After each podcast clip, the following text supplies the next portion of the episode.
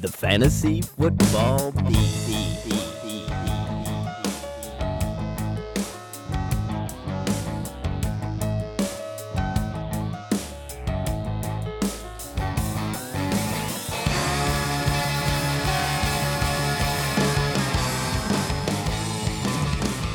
Welcome to the Fantasy Football Beat, the podcast that will never let your team die in darkness. I am Mike Hume. Hi, I'm Des Bieler, and I'd like to congratulate Matthew Stafford on becoming the highest paid player ever to go in the 10th round of fantasy drafts. Hi, I'm Jeff Dooley, hoping to have a better show than uh, the Bears receiving corps is having a preseason so far. Uh, that bar is not high.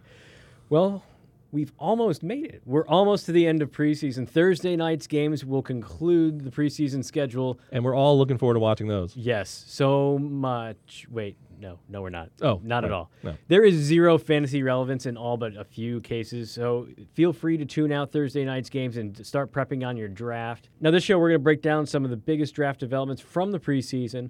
We're going to break down the biggest preseason winners and losers in terms of our stock watch segment.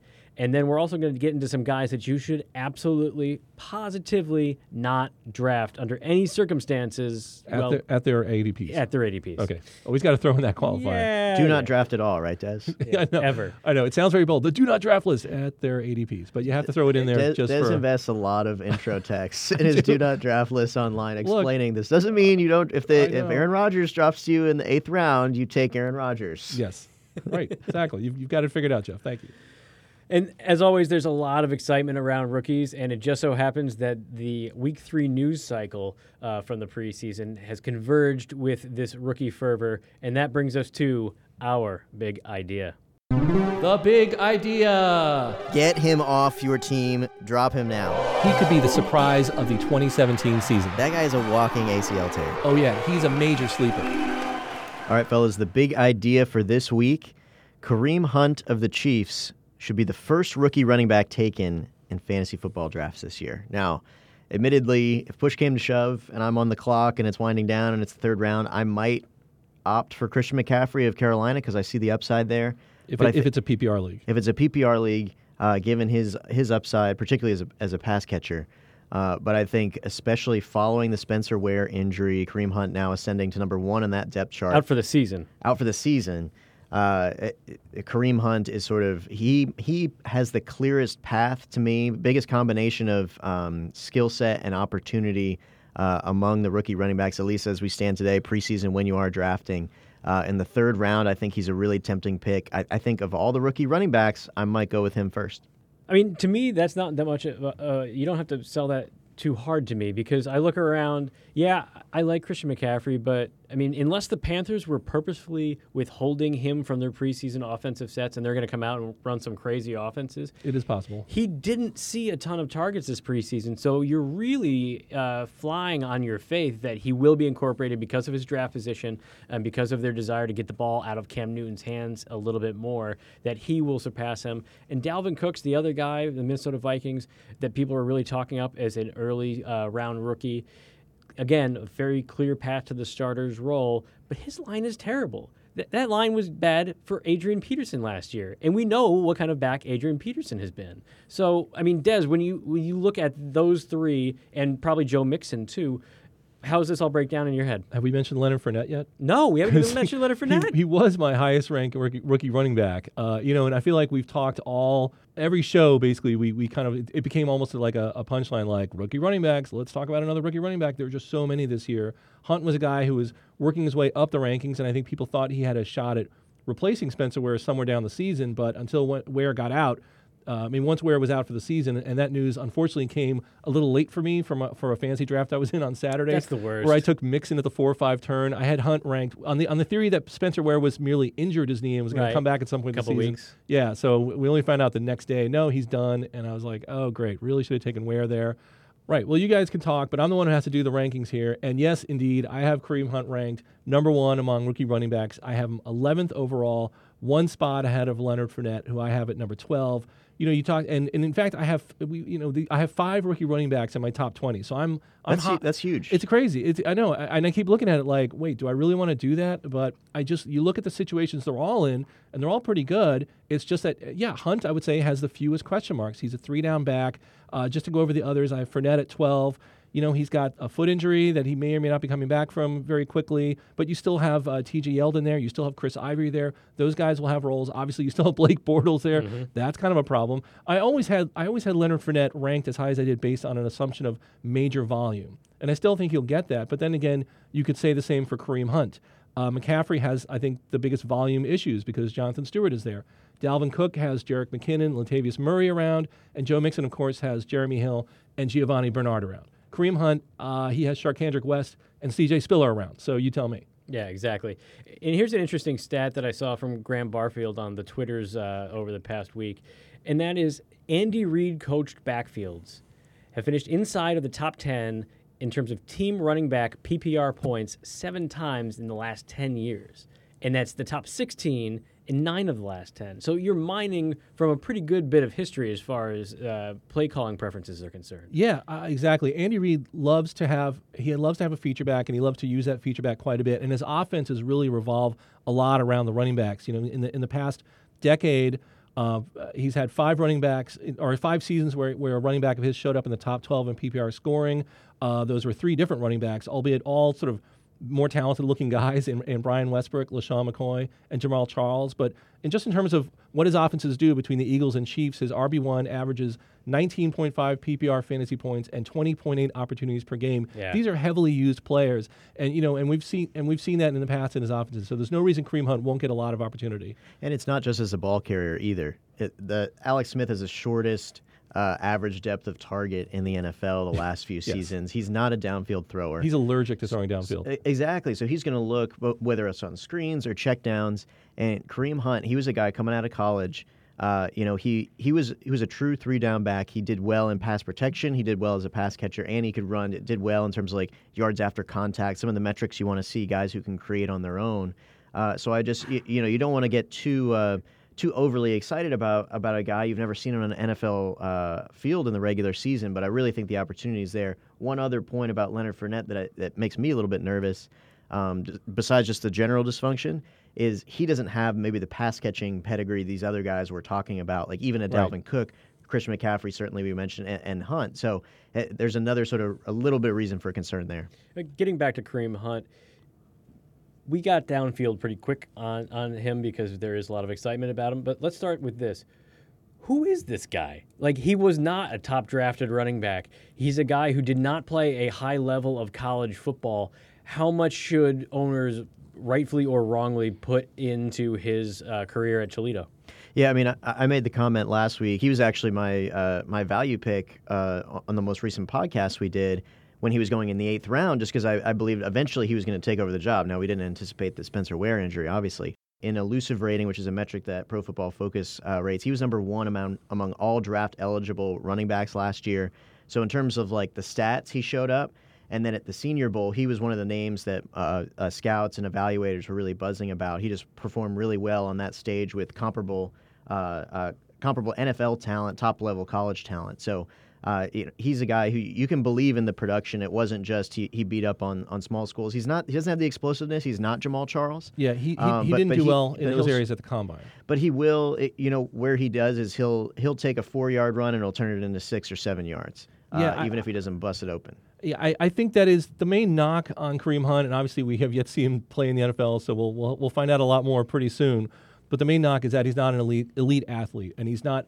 He's one of these guys who's good at everything, but not necessarily great at any one thing. Um, you know, Matt Waldman, who joined us for the experts draft recently, uh, he compared Hunt to Chester Taylor, which doesn't sound great, but you know, it's it's an interesting comparison because Taylor was kind of a jack of all trades, and you know, the one single season Taylor had as the feature back with the Vikings the year before they drafted Adrian Peterson, he finished as a number twelve running back um, in fantasy league. So you know, and that's about serviceable. yeah, and that's where we're that's what we're thinking Hunt will do for your team as well. You know, he I mentioned at the combine he ran a four six two forty, so that's not great. His broad jump was under ten feet, so that indicates maybe a little little lack of explosiveness.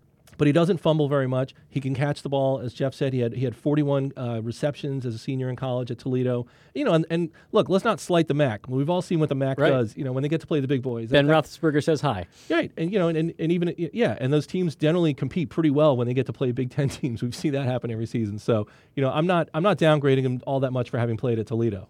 Well, the stock is clearly pointing up for Kareem Hunt. Let's see who else we should be buying into. Stock watch. Stock watch. Spencer Ware, not the only major injury.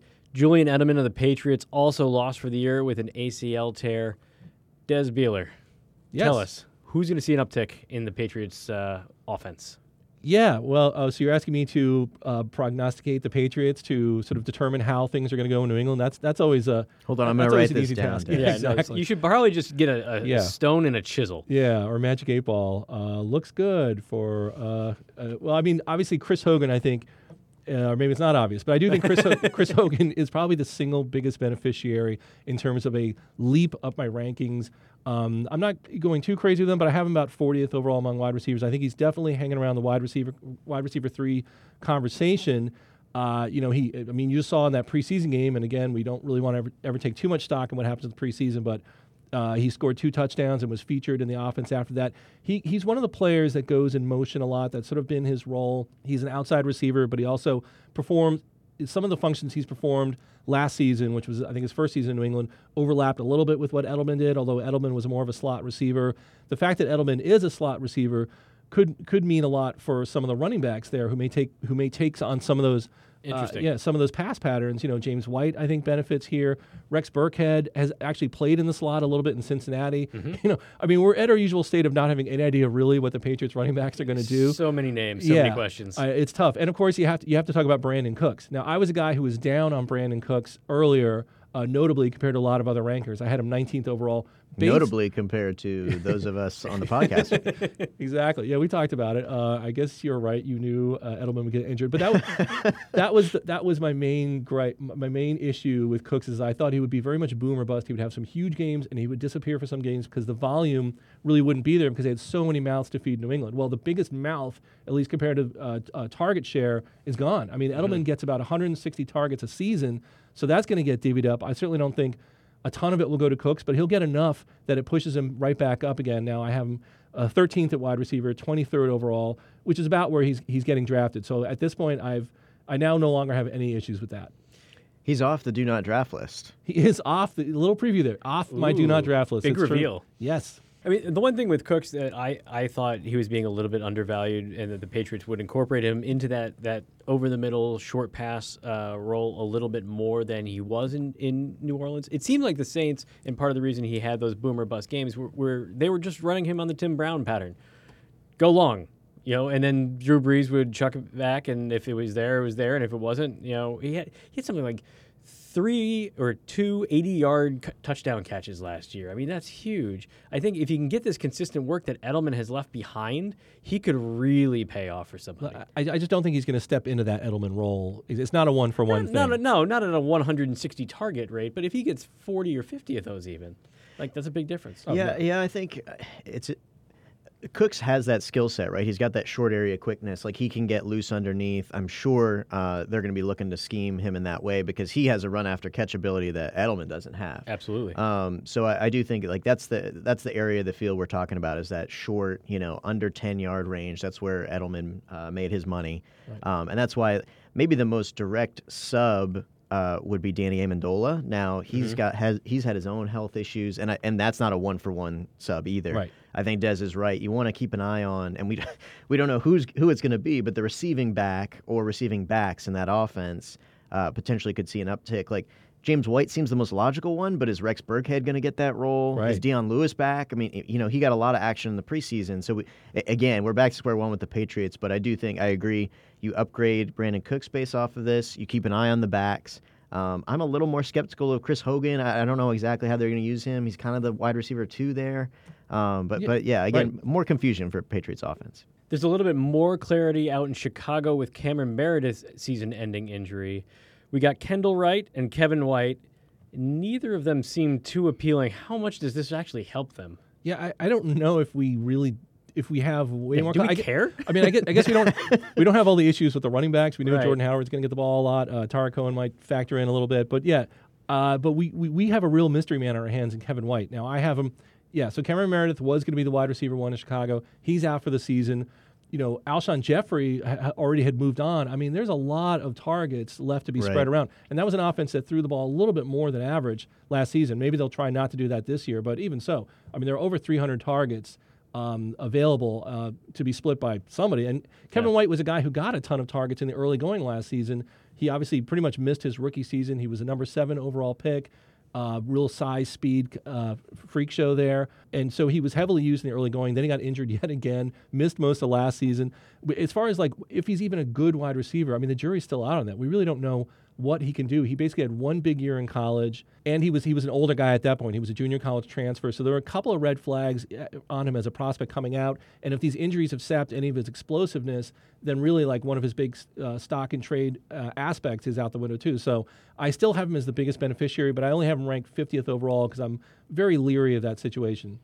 There might not be a, a situation in the NFL that has more uncertainty uh, than this one because you've also got two new quarterbacks in there with Chicago, so it's not like we know who their favorites are uh, from past seasons. You know, I think it, Kevin White's probably got a lot more upside than than your average 13th round pick, which might be where you can get him. Right. Um, but he's a total unknown, as Des mentioned. You know, Kendall Wright's the intriguing one because like potentially he's a viable fantasy starter as a wide receiver too, or as a flex. Um, a- again, doesn't have the upside that, that Kevin White has if he finally realizes his potential as a number seven overall number seven overall pick. But Wright's the guy I might keep an eye on a little bit more, uh, just see where he starts going in drafts. I, I have yeah I I moved rank uh, rights excuse me you have you have Kevin White Kendall Wright it's easy to get confused Yeah. um, I have Wright moved up quite a bit I have him at 57th uh, this is in PPR because I do think he has a really good chance of actually leading that team in receptions um, he's obviously a more experienced player than Kevin White. He's got and he was a first round pick in, in his day with the Titans so a little bit of a pedigree there. And as some have noted out the the one year in Tennessee he did really well. Their offensive coordinator was Dowell Loggains who's now the OC in Chicago so those, you know, and I'm sure that's not a coincidence why they brought in Kendall Wright in the offseason anyway. Wright was going to be the slot receiver. He's now moved up to starting two wide receiver sets. There's a very good chance that he winds up leading this team in receptions. Other than that, you have players um, such as Deonte Thompson, who's flashed a little bit. I mean, this is a very this could be a very fluid situation. And let's not forget Markus Wheaton. They did bring him in in the offseason. They gave him a pretty sizable contract. He's out with a finger injury, so he's not. He's probably going to miss the first couple weeks. But when he comes back, who knows? Man, he could take over.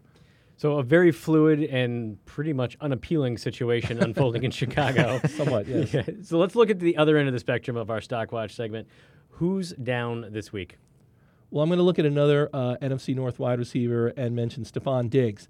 Uh, and this is based on reports that he is being moved out of the slot role, the slot receiver role, where he ran 62% of his pass patterns last year. It sounds like Adam Thielen has gotten that job, and they're going to move uh, Stefon Diggs to the outside. In PPR leagues, to me, that knocks Diggs down just a couple of slots. I, I you know, I don't want to move him down too far because the flip side of him moving to outside is he could be eligible for bigger plays. Yeah. But he was a guy that was ticketed as long as he could stay on the field, stay healthy. A lot of people thought he could catch like 100 passes, like he could be peppered relentlessly by Sam Bradford, who loves those shorter, intermediate throws, but who is last year especially was a very good downfield passer. He just is not an aggressive guy, and their scheme so far has not been very aggressive. So if Diggs is going to run some of those more low percentage patterns, outside patterns, maybe he doesn't see as many passes come his way. Yeah, I don't know if it's uh, you know he's not plummeting in the rankings, uh, uh, but I do think it's it could be a deciding factor between him and other guys you have close in sort of that like I don't know fifth, sixth round range, depending on the size of your league, uh, which is where he seems to be going. Uh, it- it- keep an eye on on the offensive line. Is it any better in Minnesota this year? Mike alluded to it earlier. You know th- that was a that was a big issue a year ago. Bradford had to get the ball out quickly. Uh, does Dalvin Cook add a level of explosiveness that really helps? But I, I agree. He- you know, don't don't panic on Diggs, but I think you got to bump him down a little bit. Yep. Oh, and also stock down, a bonus stock down, Chad Henne.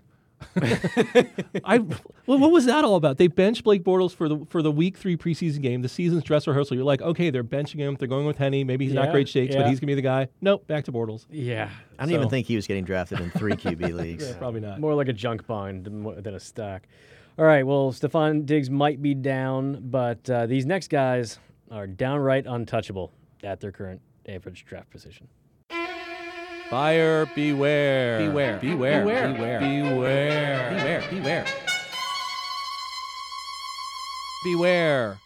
All right, so how many times have you heard somebody say, like, you couldn't pay me enough to take that player? Well, those are the players and those are the discussions that we're going to have right now with our do not draft list. Des just cranked out an article entitled Do Not Draft List, updated edition. You can find it at thewashingtonpost.com. Now, Des, why don't you get us started? Again, this is not, we're not saying you can't take these players at any point in the draft. Right. What we are saying is that their average dra- draft position is such that it makes them extremely unappealing.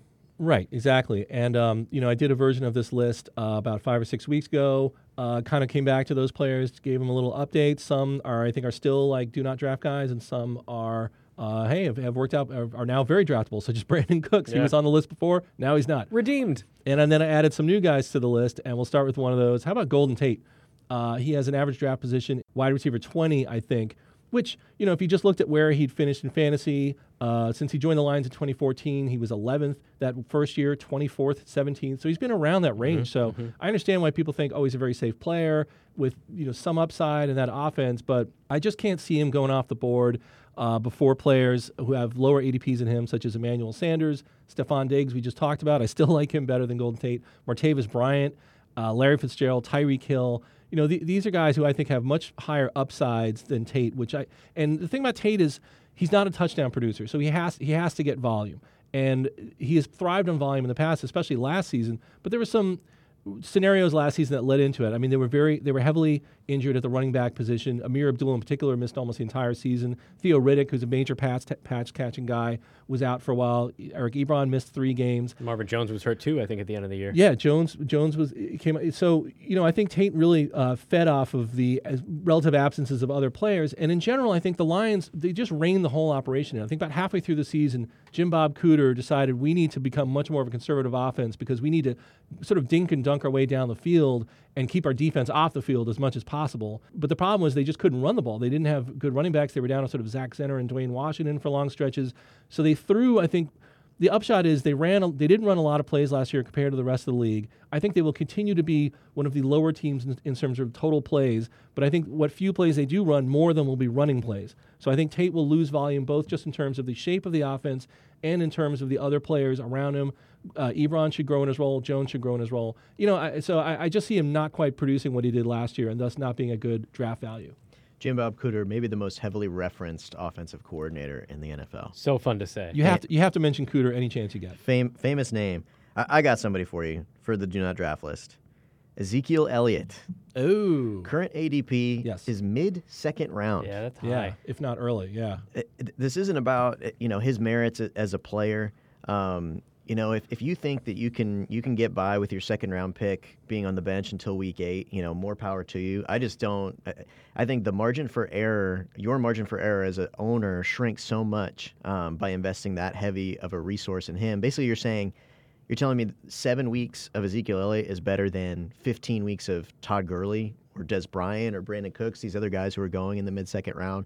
Uh, the answer is no for me on that one. Even, you know, we talked last week. Do you pair him up with Darren McFadden, who you probably have to reach for a little bit to get uh, as the handcuff, uh, so to speak? Um, I, I just don't see it. I think he's way too big of a risk there. Even like third round feels rich for me. Uh, I do not understand him as a second round pick. Well, I, wrote an I wrote an entire article last week about how you should draft Ezekiel Elliott, but I did say mid to late second round. Early second round, yeah, I still don't I still don't like him going ahead of guys. Some of the guys that you mentioned, Dez Bryant, Amari Cooper, Gronkowski, I would take ahead of him. These are players who have really massive upsides in their own right, and obviously figure to be available all season long. Here's a guy on my list that I've been seeing go in the early fourth round, sometimes a little bit sooner in some of the drafts I've been taking part in. And maybe that's a little bit of our regional bias here. Uh, Terrelle Pryor, the Washington Redskins. People are so high on him that they're jumping at him in rounds three and four. I don't see it yet. Like, look, he had a great year last year playing with a, a, a team that didn't have a consistent quarterback. But here's the advantage he had in Cleveland no one else was around him.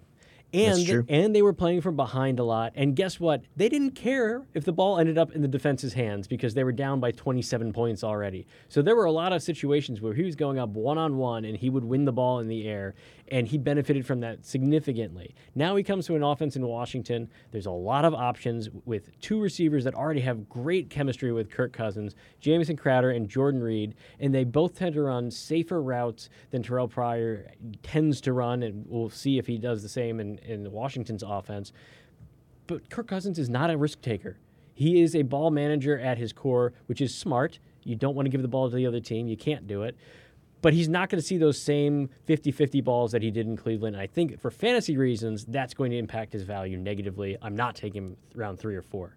Yeah, admittedly, I, I've been really excited about the Terrelle Pryor signing, um, both from an NFL standpoint and a fantasy standpoint. It's clear so far in the preseason that that's not clicking yet. Now, once the once the lights really go on, will it be sort of a different level? Will it just take a couple weeks and then he ends up being worth it sort of later down the line, maybe? But I agree. Right now, he stands out as a big risk. I've seen him go in the third round in the drafts I've been in um, eh, you know, late, mid to late, but still, eh, eh, and he's a guy I was targeting in that range, or certainly once he gets to the fourth. So I do think you have to be a little bit leery. Those first, those first four picks you've get, you've got, uh, you got to really be careful not to, uh, not to reach on somebody who, who just hasn't. Uh, hasn't quite uh, clicked yet with his quarterback, and that's what's going on with Pryor. Yeah, he's his average draft position is 31. He's going as the wide receiver 15, whereas I have him as the wide receiver uh, 15. So I'm, I'm right on board with these Perfectly people. valued. How about that? How about that? Green Um, light from Desby. I'm right there with these guys. Yeah, I'm not taking a ton from the preseason. I realize they haven't looked good. I'm sort of giving the whole operation a pass on that. Um, you know, I'm looking more at the situation he came from. You know, you, I mean, I guess you could look at, at, at Cleveland last year as you you know in, in two different ways. I mean, yes, there wasn't a ton of competition there for targets, but then again, look at who was throwing the ball and the overall shape of that offense. Now he gets Kirk Cousins throwing him the ball, who's a far better quarterback than anyone he had there, including uh, Robert Griffin III. And you know, he managed to, and, and again, and this he's now going to his second full season as a wide receiver. You have to factor in a little bit of progression for him in terms of getting better at his trade. I mean, last year was his first full season. He still put up over a thousand yards receiving. He looked dominant at times. He's got an amazing size uh, speed ratio. Um, I, I- there were some drops this preseason. I wasn't aware that his hands were an issue before, but then again, there's a lot like we just don't know about him yet. But I'm willing to like take him on the upswing, especially you know you compare. Okay, so after him, I have Keenan Allen. I mean, he's the injury risk to end them all, and also a guy who may or may not be a great uh, end and uh, red zone option like Terrelle Pryor, who's six four, six five would be. Alshon Jeffery after that, a guy who's sort of been in and out of the wide receiver one conversation, also had injuries. Michael Crabtree, who's very steady um, but maybe doesn't really have the upside. You know, I, I just think you can envision Terrelle Pryor having a big role in the offense and also uh, turning more, you know, turning more and more into a dominant receiver. You know how you get around this problem, Des? How's that? Draft a running back, like I did. Oh God. All right, but I, you probably wouldn't want to draft the running back on your list out in Seattle, who seems to be dropping quickly in all, by all accounts. Yeah, well, maybe people are finally listening to me. If we remember the running back preview podcast, low those many weeks ago, I said I was down on Eddie Lacy. I wondered if he was, at the time, I said, I'm not even sure he's the second best running back in Seattle. Now it's not even clear if he's the third best running back in Seattle because Chris Carson, a rookie, has been getting just as much run as him. Uh, you know, while Rawls and CJ Prosise, as usual, have been injured and have sat out a lot of the preseason action, you'd think that's a chance for Eddie Lacy to come in there, get the ball ton seize the job. really seize the job, put his stamp on that position. The opposite essentially has happened. He's looked slow. I mean, I'm sorry, he's not looked explosive. And, you know, Carson has looked at least as good. And I, I just think, and they've already listed Rawls as number one on their depth chart, even though he's been missing action. So it's clear that Lacy has not been able to make much of a play into the top of that depth chart. And if Lacy isn't getting the ball a lot, then I don't know, really know what you have with him because Prosise will still be a factor. So Lacy's uh, average draft position has really dropped, actually. He's going at 98th overall. Still not good enough for me. I have him 123rd overall. He's still going ahead of Rawls, which I just think is, is kind of lunacy at this point. Uh, so, you know, he's a stay away for me for sure. I do think whoever the primary back in Seattle is is going to be fantasy viable. Now, if it's a hundred percent a committee and, and they split it around, maybe not. But but keep an eye on that one. I, I think Rawls. Where Rawls is going, he's, he's worth a look, certainly like ninth, 10th round. Uh, I've got another entry to the do not draft list. Matt Ryan, the quarterback of the Falcons. Now, it, Reigning MVP, Matt Ryan? Yes, reigning MVP, coming off a career year, uh, went from 19th in fantasy scoring among QBs to second. Uh, regression uh, alarm Just is going off here.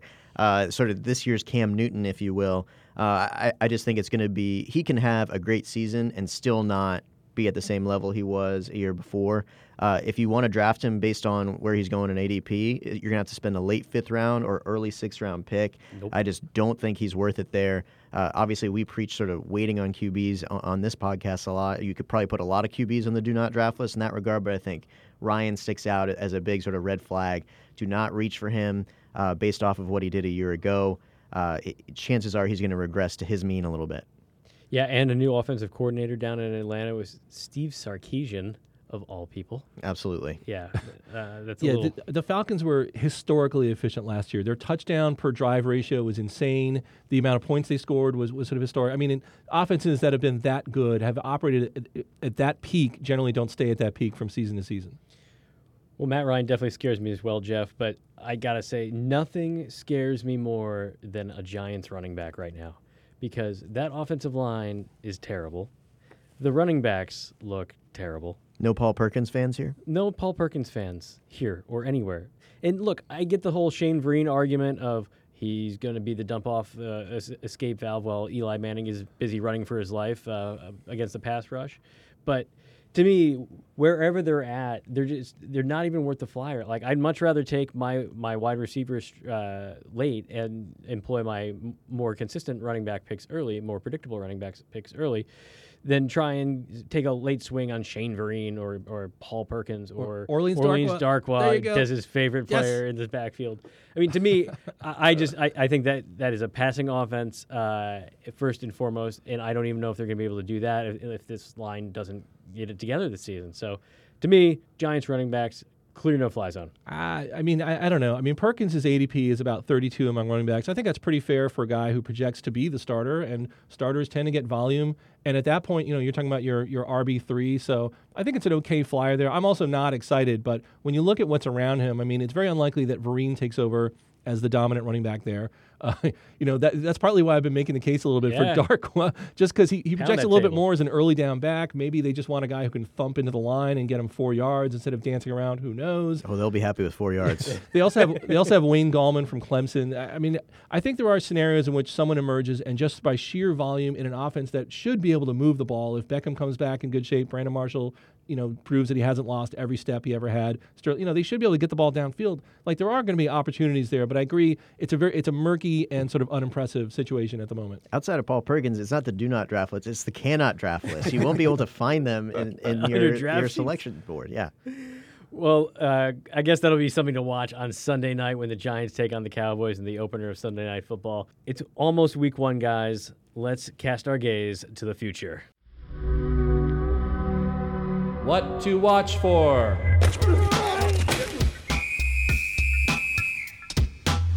All right, well, there's going to be plenty to watch for once NFL regular season action gets underway in week one. But two things of significance out in the Steel City. Des, what are they? Right. What I'll be watching for uh, in the days to come are Le'Veon Bell returning finally. Uh, he said he's been holding out through training camp. Not really holding out, just refusing to sign his one-year contract tender. Essentially, skipping training camp is what it looks like. Which you know you can hardly blame him for yeah. if, if, you can get away. If you get paid twelve million dollars not to attend training camp, I'd probably do the same. But you know, I, have said in the past, like I had to drop him from number one overall to number two behind David Johnson because you just can't draft a guy number one overall who's not on an NFL team at the time you're drafting, and that's still the case until we see him return to the Steelers. That's supposed to happen on Friday. I think he said September 1st was the date. So that's just something to look for. Does does he does he actually do that? Can I can I ask you a question here yeah. though, Des? When let's say he does this weekend, and you've got a you've got a draft on Labor Day, as an example. Are you taking Le'Veon Bell number one now, or are you still going with David Johnson? Yeah, I, I, you know, it's always been a razor thin margin between those two, as far as I was concerned. And I, I think I'm probably going to keep David Johnson there, but I, I think you do want to watch and see if Le'Veon Bell, okay, first of all, does he come back on Friday? Do they throw him right into some practices? Does he take some hits? Are the reports coming out he's in football shape? You know, d- does he get nicked up at all? Is, is he is his body not quite ready for the rigors of the NFL? Assuming it all goes smoothly, and he, and reports are like same guy hasn't missed a beat, fresher than the rest of us.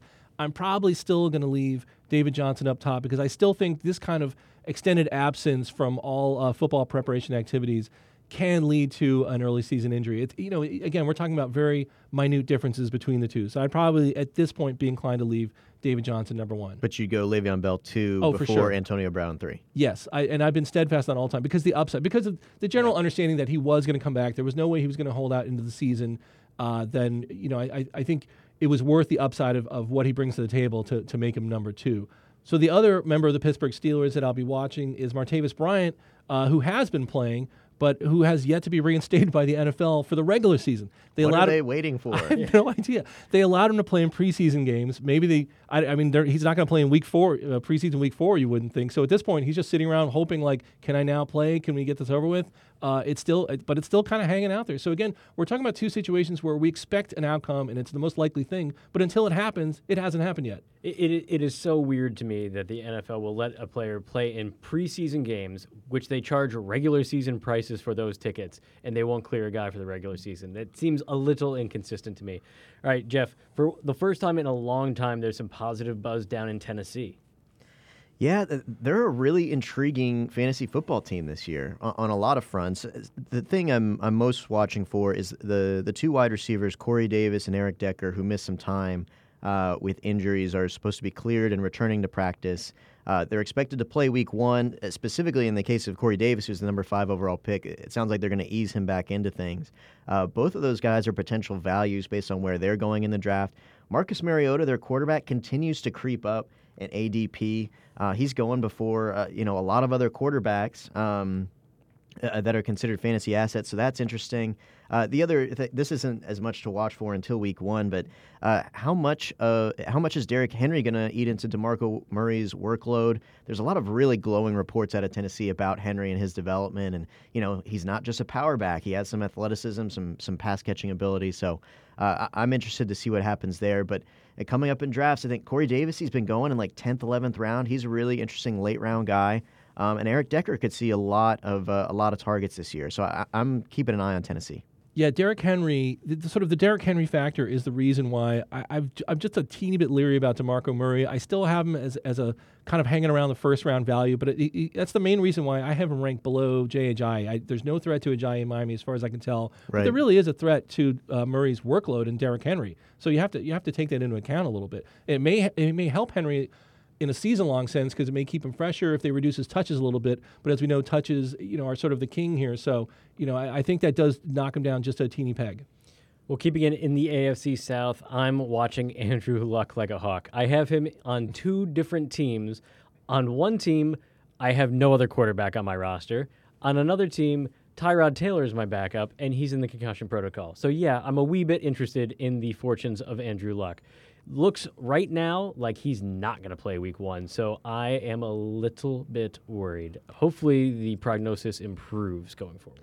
Well, and is it week one's bad enough? But is he going to be back for week two? Like what? What's the- Exactly. The, situation here is this a is this a just a longer a, a bigger problem than initially thought? Um, it's not just about whether he can make the first game and, and how how quickly can he get up to game speed. Because I mean, this is a guy who started the offseason we were talking about top five fantasy quarterback. He's not that now but he's even if you're gonna if you're gonna make him your QB one as as our fearless As leader Mike. Hume has uh, multiple times uh, hasn't been listening to the podcast I guess. Uh, it- you know th- there's a lot of risk there. Yeah, uh, you know, ESPN Stephania Bell, who's sort of their injury expert, has generally been soft pedaling the, the luck situation in terms of like not being overly worried about it. But her main takeaway is she's trying to sort of read the not the body language, but the um, the way that the Colts have approached all this, and the Colts have just really this whole time acted like no big deal, nothing to see here. I mean, they certainly didn't go out of their way to bring in. Uh, uh, you know, a top-notch backup. They're still trotting out Scott Tolzien, and they have Stephen Morris behind him. We talked about that a little bit last week. Is Scott Tolzien on the do not draft yeah, list too? uh, very much on the do not draft list. You know, so they're acting like they are really confident that Andrew Luck will be back very early in the season. You know, some people are wondering if he's going to wind up on the six-week pup list to start the season, which would be a disaster. but that would really be uh, a setback for the Colts and one which they'd have a lot of egg in their faces because they're not acting like a team that thinks that's going to happen. But it, it has had an effect on uh, T.Y. Hilton's ADP. He's now 10th among wide receivers. I think a lot of people wouldn't even touch him there. He's going ahead of Brandin Cooks and Doug Baldwin. I think those are two wide receivers I think are a lot safer at the moment. And Luck, of course, has fallen to 10th among quarterbacks. And I still think that's too rich for a lot of people's blood at this point because, like you said, we don't know if he's going to play even in week two. But if you're in a league with Mike, watch out because he's going to snap him right up. Oh, Got to get him early. act now before it's too late. All right. Well, we are almost into the regular season, so your chances to prep with the beat are coming to a close. However, we will be here for your in season moves as well. So subscribe on iTunes and Stitcher and check out all of our fantasy content on thewashingtonpost.com. And if you would like to commiserate about Andrew Luck's injury status, you can reach me on Twitter. I'm at Mike Hume Post. I'm at Des Bieler. I'm at Jeff Dooley underscore. Thanks for listening. See ya!